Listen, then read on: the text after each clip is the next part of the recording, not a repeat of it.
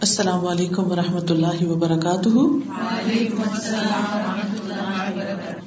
نحمد ونسلی علی رسول کریم اما بعد فاعوذ باللہ من الشیطان الرجیم بسم اللہ الرحمن الرحیم رب اشرح لی صدری ویسر لی امری واحلل عقدۃ من لسانی یفقهوا قولی۔ عزیز بہنوں ہم سب اس دنیا میں آئے ہیں اور ایک دن واپس جانا ہے۔ اور جب واپس جانا ہے تو اس زندگی میں جو کچھ کیا ہے، اسے اپنے سامنے پائیں گے۔ یوم یا تدک کر انسان ماسا اس دن انسان یاد کرے گا کہ اس نے کیا دوڑ دھوپ کی تھی، کیا کوشش کی تھی، کس چیز میں وقت لگایا تھا۔ اس لیے بہت ضروری ہے کہ ہم سب سوچ سمجھ کر زندگی بسر کریں اور اپنے وقت کو بہت عقل مندی کے ساتھ استعمال کریں۔ کیونکہ کل کا دن یقینی دن ہے۔ اس سے کوئی بھی فرار نہیں۔ ہم میں سے کوئی بھی نہیں بھاگ سکتا۔ کوئی یہ کہ میں مرنا نہیں چاہتا تو اس کی ایک نہیں سنی جائے گی۔ کوئی کہ میں مر کے قبر میں نہیں جانا چاہتا تو اس کی کوئی ایک نہیں سنتا۔ چاہے وہ کتنا ہی روئے، کتنا ہی چیخے پکارے، لیکن آخری انجام وہی کوئی یہ کہ مرنے کے بعد جب میں خاک ہو جاؤں تو دوبارہ نہ اٹھایا جاؤں تو یہ بھی نہیں سنا جائے گا۔ کوئی اگر یہ کہے کہ پھر اٹھا کر میرا حساب نہ لیا جائے تو یہ بھی نہیں سنا جائے گا۔ یہ سب کچھ تو ہونا ہی ہونا۔ ہماری مرضی صرف اس زندگی میں ہے کہ جس میں ہم اپنی من مانی کرتے رہتے ہیں۔ لیکن جب ایک دفعہ یہ زندگی ہاتھ سے نکل گئی تو اس کے بعد ہماری کوئی اپنی مرضی نہ رہے گی۔ اس لیے جب تک ہمیں اپنی مرضی کرنے کا موقع ملا ہوا ہے تو اس کے لیے ہم پوری پوری کوشش کریں کہ ہم اس کو اللہ کی مرضی کے تابع کر دیں۔ اپنی زندگی کو اللہ کی مرضی کے مطابق گزارے تاکہ کل پھر اللہ سبحان و تعالیٰ ہم سے راضی ہو کر ہمیں راضی کر دیں۔ اس کے لیے ضروری ہے کہ ہم صحیح علم حاصل کریں۔ قرآن و سنت کا علم۔ قرآن مجید پڑھنے کے ساتھ ساتھ نبی صلی اللہ علیہ وسلم نے جس طریقے پر قرآن مجید کی وضاحت کی ہے اور جو کچھ احادیث میں موجود ہے اس کو سمجھنا بھی بہت ضروری ہے۔ تو آج میں آپ کے سامنے رسول اللہ صلی اللہ علیہ وسلم کی ایک حدیث، جسے ترمزی نے روایت کیا ہے، بیان کروں گی۔ آئیے اس حدیث کو سنتے ہیں، پھر اس کا ترجمہ سنیں گے۔ ما يدخل الجنة عن معاذ بن جبل رضي الله عنه قال، قلت يا رسول الله، أخبرني بعملي يدخلني الجنة ويباعدني عن النار. قال لقد سألت عن عظيم وإنه ليسير على من يسره الله تعالى عليه. تعبد الله لا تشرك به شيئا وتقيم الصلاة وتؤتي الزكاة وتصوم رمضان. وتحج البيت. ثم قال ألا أدلك على أبواب الخير. الصوم جنة والصدقة تطفئ الخطيئة كما يطفئ الماء النار. وصلاة الرجل في جوف الليل، ثم تلا. تتجافى جنوبهم عن المضاجع، يدعون ربهم خوفا وطمعا. ومما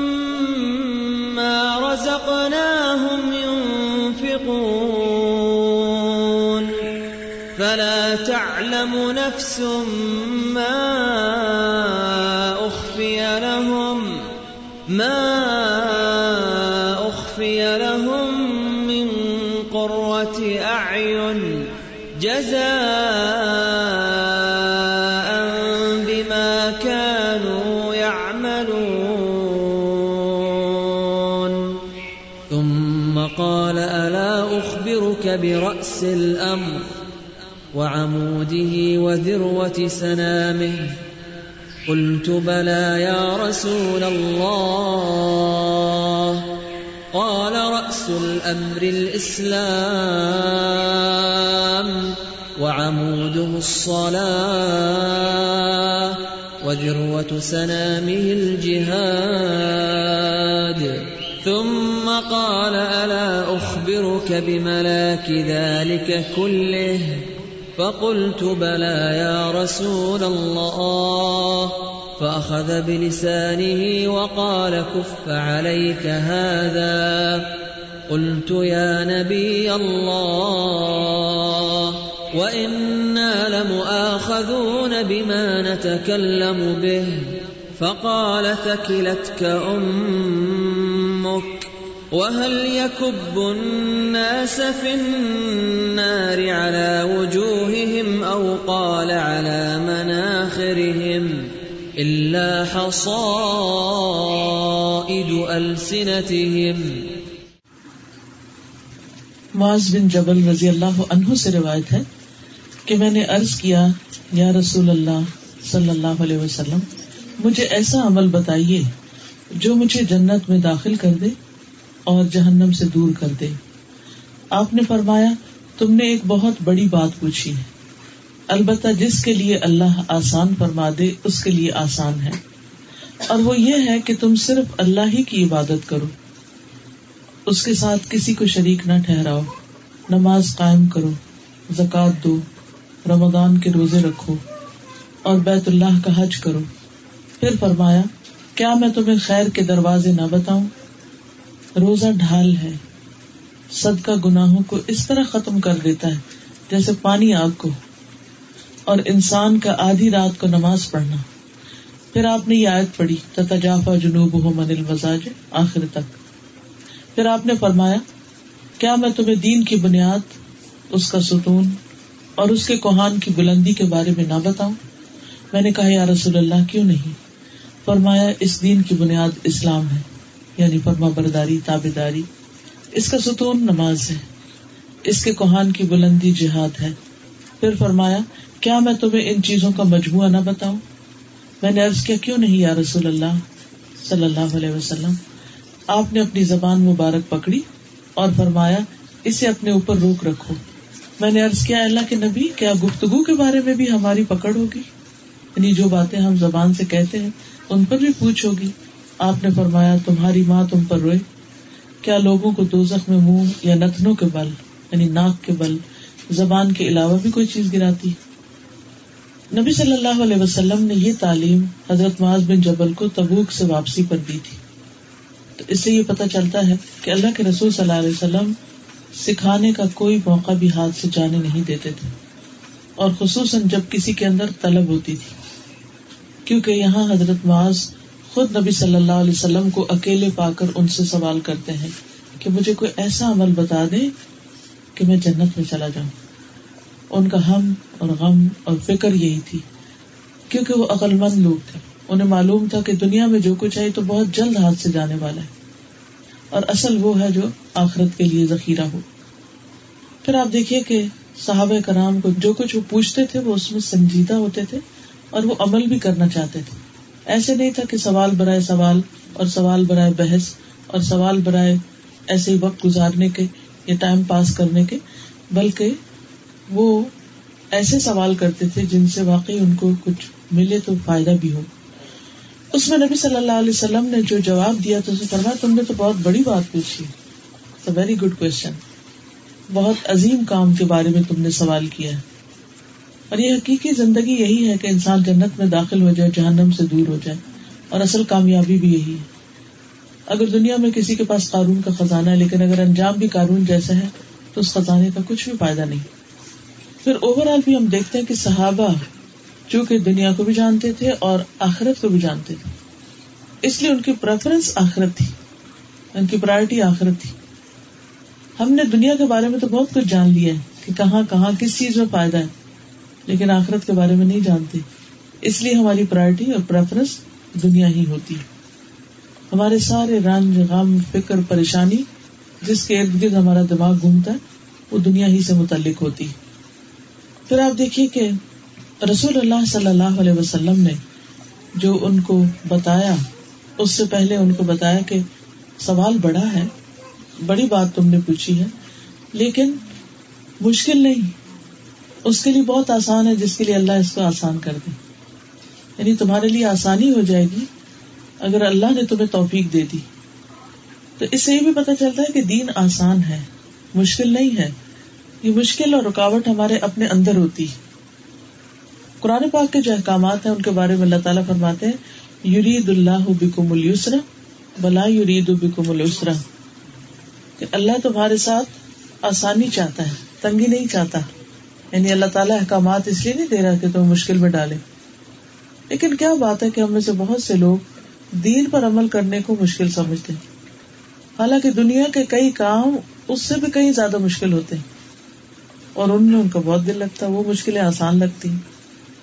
اصل چیز کیا ہے؟ جس چیز کا شوق ہوتا ہے، جس چیز کی خوشی ہوتی ہے، وہ بڑے سے بڑا، بھاری سے بھاری کام بھی انسان کو بڑا نہیں لگتا، مشکل نہیں لگتا۔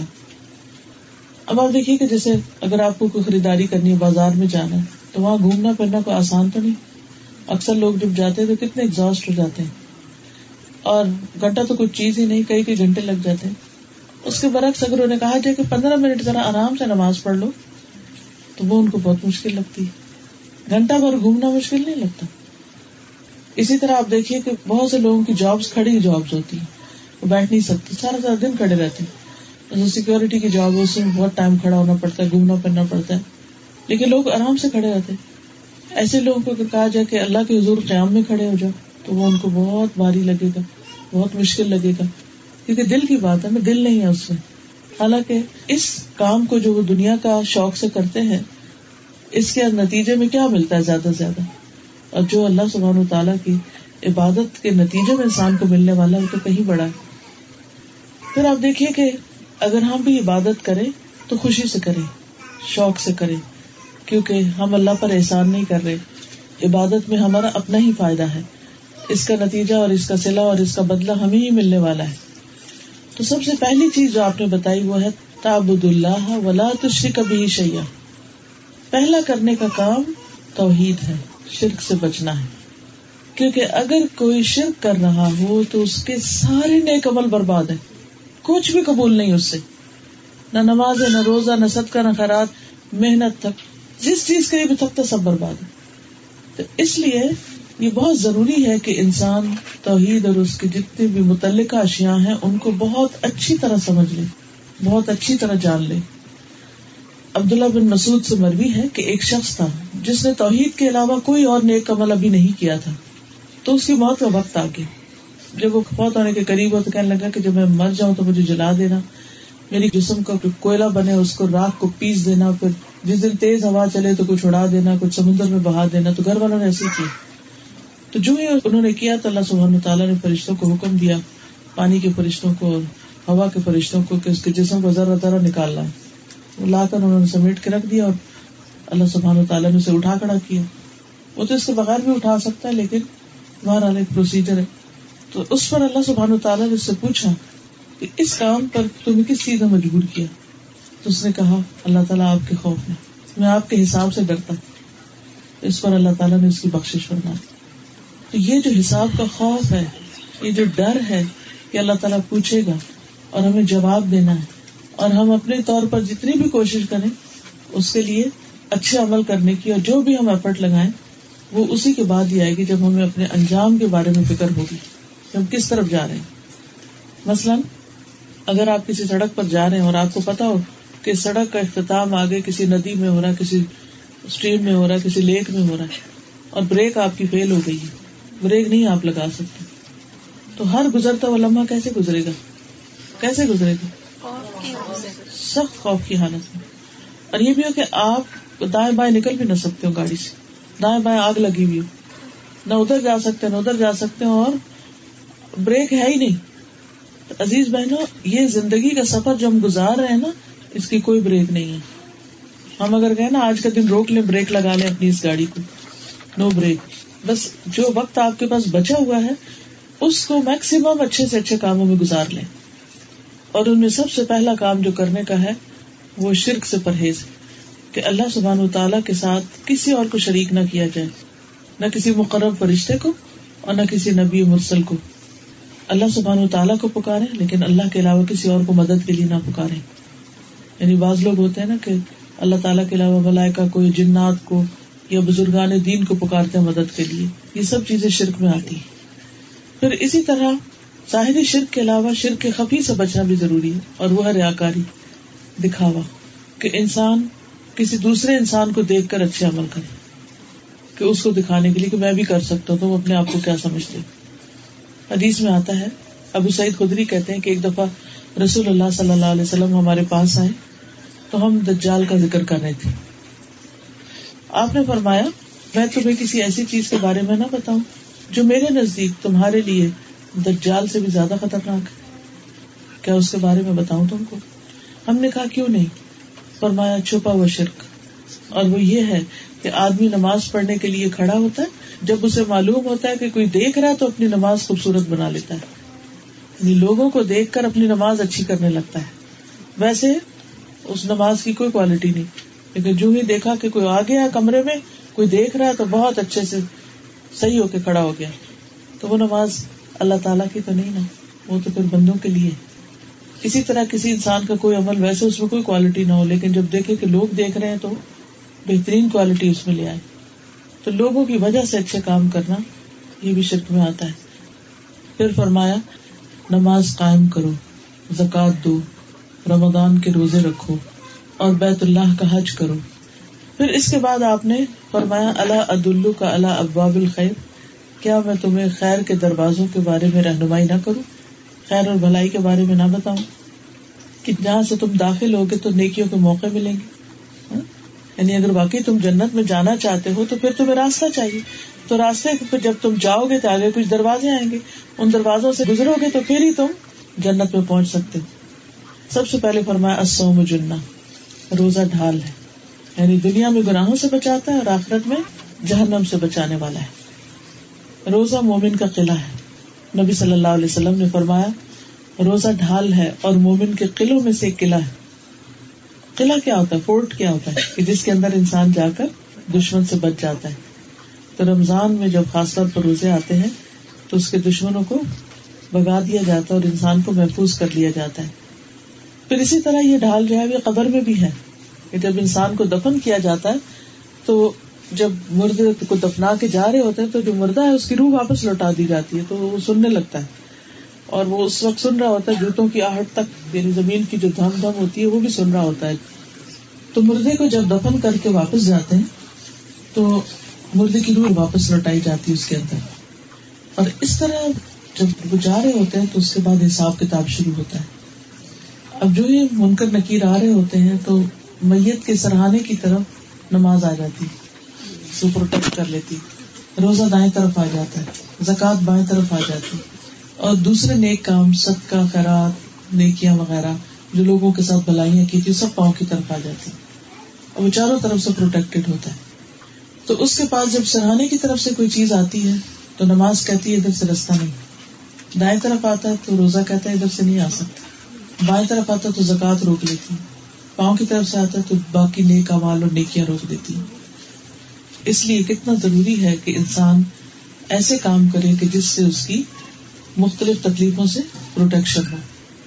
پھر اسی طرح قیامت کے دن بھی روزہ سفارش کرے گا کہ یار میں نے اسے کھانے اور خواہشات پوری کرنے سے روکا رکھا۔ تو اس کے بارے میں میری سفارش قبول کرنا پھر یہ کہ جہنم سے ڈھال ہے روزہ۔ رسول اللہ صلی اللہ علیہ وسلم نے فرمایا، جس نے اللہ کی راہ میں ایک دن کا روزہ رکھا یعنی اللہ کی خاطر، اللہ تعالیٰ اس کے اور دوزخ کے درمیان ایسی خندق بنا دیتا ہے، ایسی ڈچ جیسے کہ زمین اور آسمان کے درمیان فاصلہ ہے یعنی جہنم کو اسے اتنا دور کر دیتا ہے۔ پھر اس کے بعد خاص طور پر صدقے کا ذکر کیا گیا۔ وہ صدقہ تو تطفی الفتی آتا کما یطفی النار۔ صدقہ گناہوں کو مٹا دیتا ہے، جیسے پانی آگ کو مٹاتا ہے۔ یعنی کہیں آگ لگ جائے تو ہم کیا کرتے ہیں؟ فوراً پانی ڈالتے ہیں تاکہ آگ بجھ جائے۔ اور ہر طرح کا صدقہ جو ہے وہ گناہوں کو مٹاتا ہے۔ حدیث میں آتا ہے صدقہ کرنے والوں کی قبروں سے حرارت بجھاتا ہے یعنی قبر کے عذاب سے نجات دیتا ہے۔ قیامت کے دن مومن اپنے صدقے کے سائے کے نیچے ہوگا۔ یعنی جو کچھ اس نے دوسروں کے ساتھ بلائیاں کی ہوں گی، مال، جان کے ساتھ، وہ اس کے لیے ایک امبریلا کی طرح بن جائیں گی اور وہاں پریشانی سے بچ جائے گا۔ پھر اسی طرح رات کی نماز کی بات ہوئی۔ یعنی عشاء اور فجر کے بیچ کی جو نماز ہے آج کل تو راتیں بہت چھوٹی ہیں، شاید موقع نہ ملتا ہو آپ کو، لیکن سردیوں میں یہاں کتنی لمبی راتیں ہوتی انسان اپنی پوری نیند لے لے اور اس کے بعد بھی اٹھ جائے تو تحجد کے لیے اٹھ سکتا ہے۔ لیکن اصل بات ہے نیت، ارادہ اور اس کی اہمیت۔ قرآن مجید میں اللہ تعالیٰ فرماتے ہیں، ان کے پہلو بستروں سے جدا رہتے ہیں۔ وہ اپنے رب کو ڈرتے ہوئے اور امید کے ساتھ پکارتے ہیں۔ اور ہم نے انہیں جو کچھ دیا ہے، اس میں سے خرچ کرتے ہیں۔ بس کوئی نہیں جانتا۔ ان کے لیے آنکھوں کی ٹھنڈک میں سے کیا کچھ چھپا کر رکھا گیا ہے۔ اس عمل کی جزا کے لیے جو وہ کیا کرتے تھے۔ اور پھر آپ صلی اللہ علیہ وسلم نے یہ جو آیت ہے، یہ پڑھی اور لوگوں کو بتائی کہ کوئی نہیں جانتا ان کی آنکھوں کی ٹھنڈک کے کیسے کیسے سامان ہے کتنی راحتیں ہیں ایسے لوگوں کے لیے جو رات کو اٹھ کر نماز پڑھتے ہیں۔ فرض نماز کے بعد سب سے زیادہ فضیلت والی نماز جو ہے، وہ رات کی نماز ہے۔ ایسی نماز جس کی نیت کر کے سونے پہ بھی اجر مل جاتا ہے۔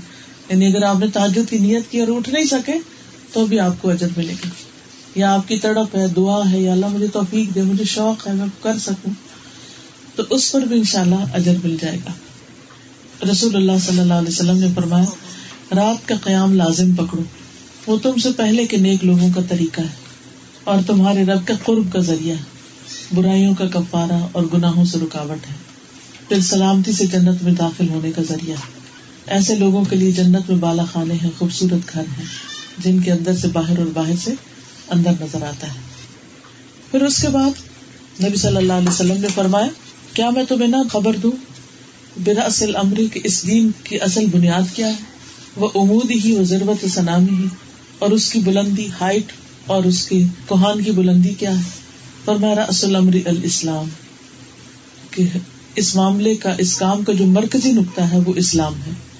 جس کام کے لیے انسان کو پیدا کیا گیا کہ انسان ظاہری طور پر اور اندرونی طور پر اللہ سبحان تعالیٰ کے لیے سرینڈر کر دے۔ اللہ تعالیٰ کے احکامات کے آگے جھک جائے۔ اور دین اسلام کو اللہ کا پسندیدہ دین قرار دیا گیا۔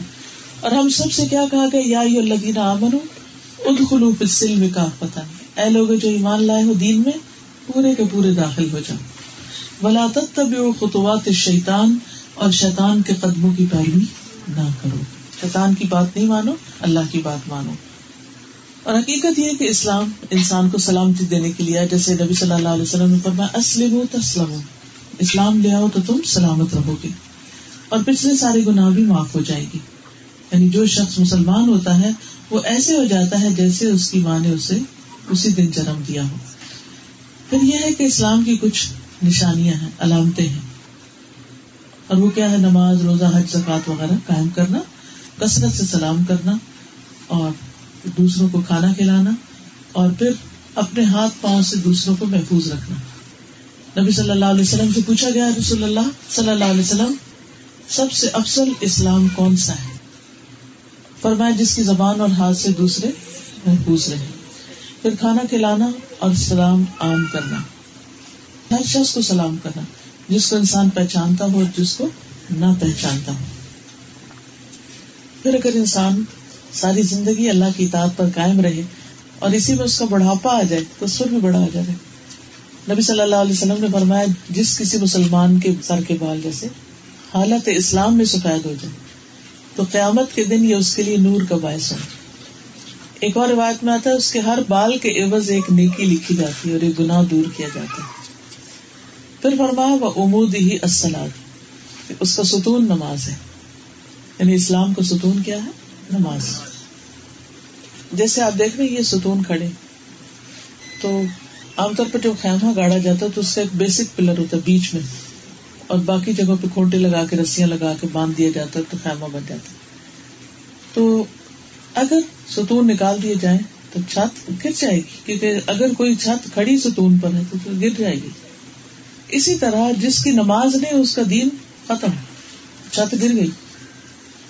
تو اس لیے ہر حال میں انسان کو نماز کی پابندی کرنا لازم ہے۔ حدیث میں آتا ہے، آپ نے فرمایا، انسان اور اس کے کفر اور شرک کے درمیان فرق نماز چھوڑنا ہے۔ پھر ہے وزیر بت سنام ہی الجہاد کی سبیل اللہ اور اس کے کوہان کی بلندی اللہ کے راستے میں جہاد کرنا ہے۔ یعنی جہاد کا تذکرہ آپ نے یوں کیا کہ جیسے وہ کوہان کی بلندی، جیسے اونٹ کا ہمپ ہوتا ہے، تو آپ نے دیکھا ہوگا وہ اس کی بیک میں اٹھا ہوا ہوتا ہے تو کسی بھی چیز کا جو اٹھا ہوا حصہ ہوتا ہے، اس کو سلام کہتے ہیں۔ تو ذربا کہتے ہیں چوٹی کو، جیسے پہاڑ کی چوٹی کے لیے بھی لفظ استعمال ہوتا ہے۔ اور جہاد کا کیا مانا ہے؟ اللہ کے راستے میں اللہ کے دین کو سیکھنے کے لیے، عمل کرنے کے لیے، دوسروں کو سکھانے کے لیے، اس کو سب تک پہنچانے کے لیے اپنی ساری ایفرٹ لگا دینا۔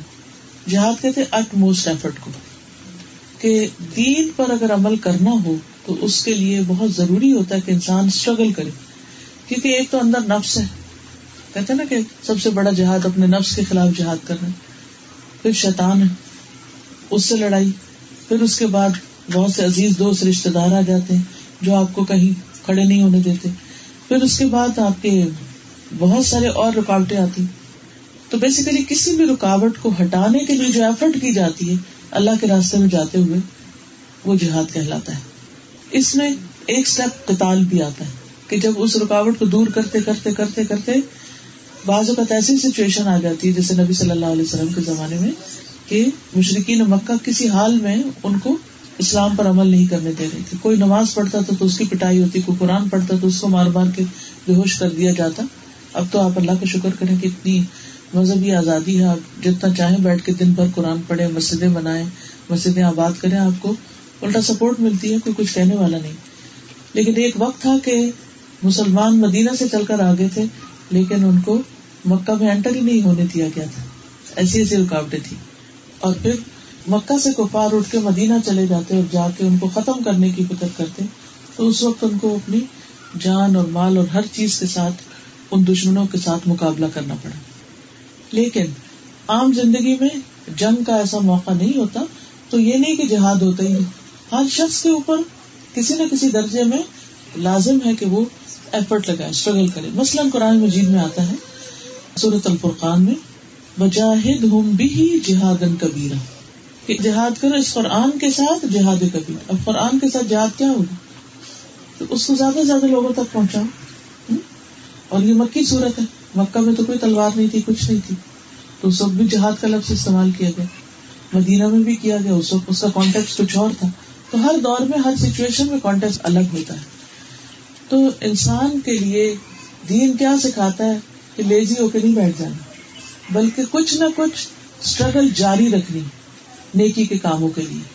تو جب بھی نیکی کرنے کے لیے، نیکی پھیلانے کے لیے آپ کو ایفرٹ لگاتے ہیں، جان سے، مال سے، وقت سے، تو سب جہاد شمار ہوتے ہیں۔ کہ اس سے دین کو بلندی حاصل ہوتی ہے۔ پھر فرمایا کہ کیا میں تمہیں ان سب چیزوں کی اصل نہ بتاؤں؟ یعنی کوئی ایسی چیز بتاؤ جس سے تم ان سب چیزوں کے مالک ہو جاؤ۔ کہ جو بھی نیکیاں کرو، پھر تمہیں فائدہ دے۔ اور وہ کیا ہے؟ آپ صلی اللہ علیہ وسلم نے زبان کو پکڑا۔ اور فرمایا کف علیہ کا حاضہ اس کو روک کر رکھا تو حضرت معاذ کو بڑی حیرت ہوئی کہ اچھا زبانی باتوں پر بھی پکڑ ہوگی۔ آپ نے فرمایا تھا قلت کا عمر تمہاری ماں تجھے روئی یعنی اصل میں ابھارنا اور ترغیب دلانا مقصود ہوتا ہے کہ تم کیا سمجھتے پھر آپ نے فرمایا کہ وحل یقب بننا سفناری اللہ وجوہ یا کہا اللہ مناخر اللہ حسائد السنت کہ لوگوں کو منہ کے بل یا ناک کے بل جہنم میں، کیا زبانوں کے علاوہ بھی کوئی چیز گراتی یہ زبان ہی کی باتیں ہیں جو انسان کو ذلیل کرتی۔ کیونکہ کبھی انسان منہ سے کل میں شرک نکال دیتا۔ ہے سب کیا کرایا جائے۔ کبھی کوئی کفری بات نکال دیتا۔ کوئی ناشکری کی بات نکالتا ہے کبھی کوئی بے حیائی کی بات کرتا۔ ہے تو کوئی حد ہی نہیں ہے بری باتوں کی۔ تو جب انسان اپنی زبان کو گندی باتوں میں استعمال کرتا ہے، تو وہ اس کے لیے پکڑ کا باعث بنتی ہے۔ لیکن اگر انسان سوچ سمجھ کے بات کرتا ہے، تو اس کے لیے اجر ہی اجر ہے۔ اب مثلاً آپ دیکھیں کہ ابو لہب کس وجہ سے ہلاک ہوا تھا؟ اسی طرح باقی بھی جو جتنے نبی صلی اللہ علیہ وسلم کے دشمن تھے، ان کی ہلاکت کی وجہ کیا تھی؟ کہ انہوں نے آپ کا اقرار نہیں کیا اور آپ کے ساتھ زیادتی کی اپنی زبان کے ساتھ، اپنے ہاتھوں کے ساتھ۔ پھر اسی طرح بغیر سوچے سمجھے بولنا، بس بولتے چلے جانا۔ کیونکہ جب انسان سوچے سمجھے بغیر بولتا ہے، تو بعض اوقات ایسی بات نکل جاتی ہے، اس کو اس میں دھیان بھی نہیں ہوتا توبہ بھی نہیں کرتا اس پر کہ اس نے کوئی غلط بات کی۔ اور میں اس وجہ سے جو اس نے بے سوچے سمجھے کہ اس پر بھی پکڑے، کہ جس کو وہ کوئی امپورٹینس نہیں دیتا اور اسی وجہ سے وہ جہنم میں چلا جاتا۔ اس لیے کتنی زبان روک کے رکھنے کی ضرورت ہے، کتنی سوچ سمجھ کے بولنے کی ضرورت ہے۔ پھر اسی طرح اگر کسی کو تانا دینے میں، کسی کو کہنا تھوڑا کچ چھوٹا ہے، کسی کو کہنا تھوڑی ناک موٹی ہے، کسی کو کچھ، کسی کو کچھ جو بلی کرنا ہوتا ہے۔ یہ بھی بہت بڑا جرم ہے، کبیرہ گناہ ہے اسلام میں۔ ہمیں اپنے بچوں کو بھی بتانا چاہیے تاکہ وہ اسکولوں میں ایسے کسی بھی کام سے رک جائیں۔ پھر اسی طرح بعض اوقات ایک برا جملہ انسان کو ایمان سے محروم کر دیتا ہے۔ حذیفہ کہتے ہیں کہ نبی صلی اللہ علیہ وسلم کے دور میں بعض اوقات انسان کوئی جملہ بولتا اور اس کی وجہ سے منافق ہو جاتا۔ ایک سینٹینس کی وجہ سے منافق ہو جاتا تھا۔ اور وہ کہتے ہیں کہ اب میں ایک مجلس میں تم میں سے ایسے چار چار کلمے سنتا ہوں۔ تم لوگ بات کرتے ہوئے پرواہ نہیں کرتے۔ ایک دفعہ نبی صلی اللہ علیہ وسلم کے پاس کچھ مال آیا۔ تو آپ نے چار آدمی میں تقسیم کر دیا۔ جو نئے نئے مسلمان ہوئے تھے۔ اور فرمایا کہ یہ مال دے کر میں ان کی دل جوئی کرنا چاہتا ہوں تاکہ اسلام میں اور آگے آگے اسلام کے فائدے کی ہوں گے۔ تو اس پر ایک شخص ناراض ہو گیا اور بولا، آپ نے انصاف نہیں کیا۔ آپ نے فرمایا، اس کی نسل سے ایسے لوگ پیدا ہوں گے جو دین سے باہر نکل جائیں گے کی زبان کے کلمے کی وجہ سے، آپ نے انصاف نہیں کیا۔ اور آپ دیکھیے کہ ہم کتنے ججمنٹل ہوئے کرتے ہیں، ہر ایک کے اوپر تبصرہ کرنے میں، اور کوئی مجبوری ہو، کوئی کانٹیکٹ ہو، ہم اپنی رائے دے دیں گے بس۔ نہیں، ایسے نہیں، ایسے۔ حالانکہ بعض اوقات ہماری رائے ٹوٹلی غلط ہو سکتی بہت سے لوگ بالکل بغیر سوچے سمجھے باتیں کر رہے ہیں۔ دوسروں کے بارے میں پہلے بدگمانی کی، پھر اس کے بارے میں کوئی اپنے پاس سے رائے قائم کر لی۔ اور پھر جو دل میں آیا اس کے اوپر تبصرے کی اور ڈرتے نہیں اللہ سے۔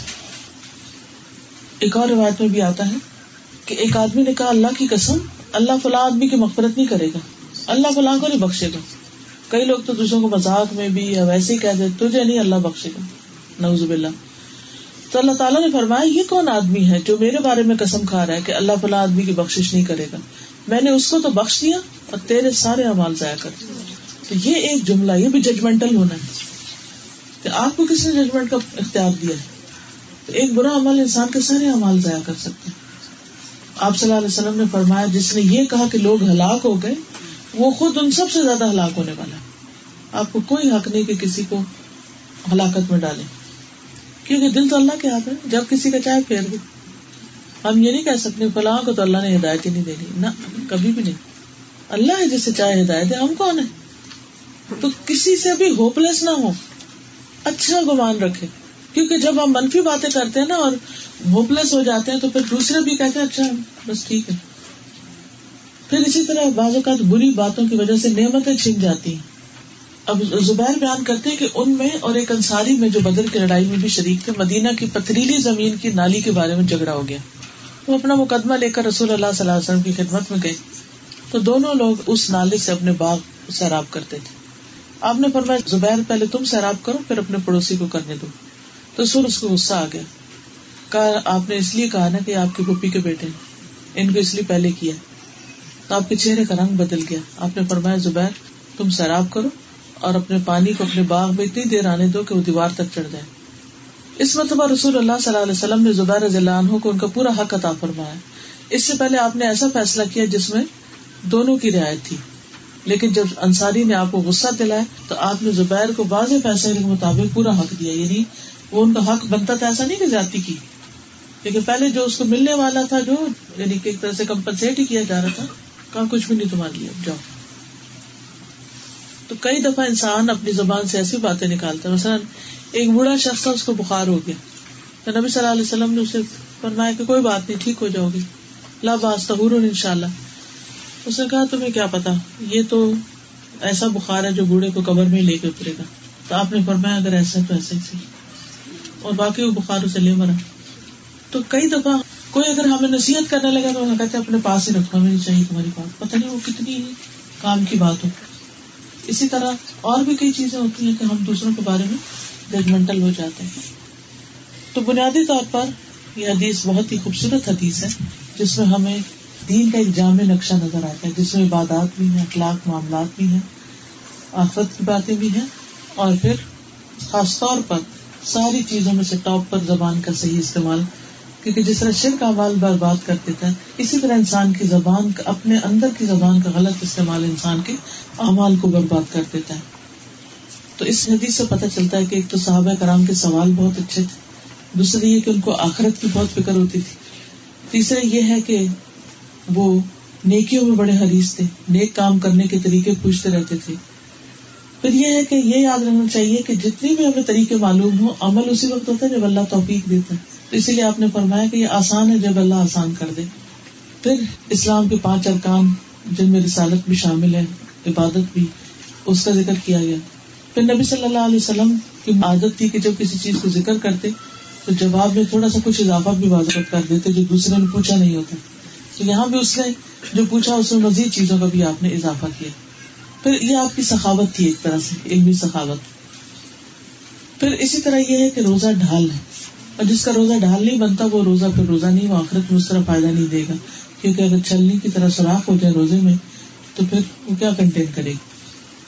پھر صدقے کی ترغیب دی گئی کہ اگر انسان چاہتا ہے اس کی ساری غلطیاں صاف ہو جائیں، اللہ تعالیٰ معاف کر دے، تو انسان خوب خوب صدقہ کرے۔ اور صدقے میں مختلف لوگوں کی عادت مختلف ہوتی۔ کچھ لوگ وہ ہوتے ہیں کہ جہاں جہاں جو ضرورت ہو فوراً فوراً کرتے چلے جاتے، دیر نہیں کرتے، انتظار نہیں کرتے۔ کچھ لوگ ہوتے ہیں جمع کرتے رہتے ہیں اور اگر اللہ توفیق دے پھر کٹھے ہی خرچ کرتے اور بعض اوقات ان کی نیت بدل جاتی ہے تو اس کو اپنے بھی خرچ کر لیتے ہیں۔ کیونکہ دل جو ہے نا وہ ایک حال میں نہیں رہتا۔ تو نیکی کا خیال ہے تو بس کر ڈالو۔ بہت سے لوگ کہتے رہتے ہم بڑے گناہ گار ہیں۔ تو یہ بار بار کہنے کی بجائے صدقہ کر دینا چاہیے۔ نبی صلی اللہ علیہ وسلم نے فرمایا، سات آدمی ایسے ہیں جنہیں اللہ تعالیٰ قیامت کے دن اپنے سائے میں جگہ دے گا، جبکہ اس کے سائے کے سوا کوئی سایہ نہ ہوگا۔ وہ شخص جس نے اتنا پوشیدہ صدقہ کیا کہ اس کے بائیں ہاتھ کو بھی پتا نہ چلا کہ دائیں نے کیا دیا۔ یہ بالکل چھپ کے دیتا ہے۔ اور پھر یہ ہے کہ اس حدیث سے یہ بھی پتا چلتا ہے کہ نبی صلی اللہ علیہ وسلم اپنی بات سمجھانے کے لیے قرآن سے بھی دلیل لیتے تھے۔ اسی لیے تحجد کی بات کی تو قرآن کی آیت پڑھ کر سنائی۔ پھر اسی طرح جب آپ نے آیت پڑھ کے سنائی بیچ حدیث کے تو تابوز نہیں پڑا اس یہ کہا بھی پتا چلتا ہے کہ اگر بات کرتے کرتے کوئی آیت کوٹ کرے تو اوز باللہ پڑھ کے نہیں ضرورت شروع کرنے کی جو شروع کیا اوز باللہ وہی کافی ہو جائے گی۔ پھر اسی طرح قیام العل کی ترغیب دی گئی ہے اس میں، اور اس کو بہترین عمل بتایا گیا ہے۔ نماز دین کا ستون ہے۔ اسی لیے بعض علماء نے یہ کہا کہ جو نماز نہیں پڑھتا اس کو کوئی دین ہی نہیں۔ ہے پھر ان سب کا خلاصہ کیا سارے نیک امال کا؟ زبان کو روک لینا، کیونکہ خطرناک آلہ ہے انسان کے اندر۔ جس سے فائدہ بھی بہت ہو سکتا ہے اور نقصان بھی بہت ہو سکتا ہے۔ اور پھر یہ ہے کہ قول اور فیل میں تضاد نہیں ہونا چاہیے کہ انسان جو کہے وہ پھر کر کے بھی دکھائے۔ پھر اسی طرح یہ کہ صحابہ کرام جو تھے وہ اپنے اندر کوئی اشکال نہیں رکھتے تھے کنفیوژن نہیں چھوڑتے تھے۔ جس چیز کے اوپر عمل کرنا ہوتا تھا اس کے بارے میں واضح علم حاصل کر لیتے تھے۔ ہمیں بعض اوقات بہت سے مسائل کا نہیں پتا ہوتا، نماز کے اندر کئی چیزیں نہیں پتا لیکن ہم شرم کے مارے کسی سے بھی نہیں پوچھتے اور اس طرح جہالت میں زندگی بسر کرتے رہتے ہیں۔ تو اس کا حل کیا ہے؟ جو نہیں آتا اس کے بارے میں پوچھ لیا جائے ایٹ لیسٹ فرائض کو صحیح طور پر ادا کیا جائے۔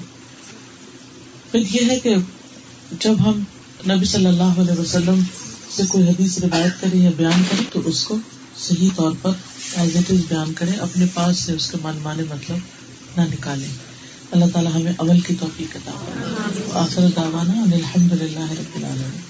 سبحانك اللهم وبحمدك اشهد ان لا اله الا انت استغفرك واتوب اليك السلام علیکم و رحمۃ اللہ وبرکاتہ۔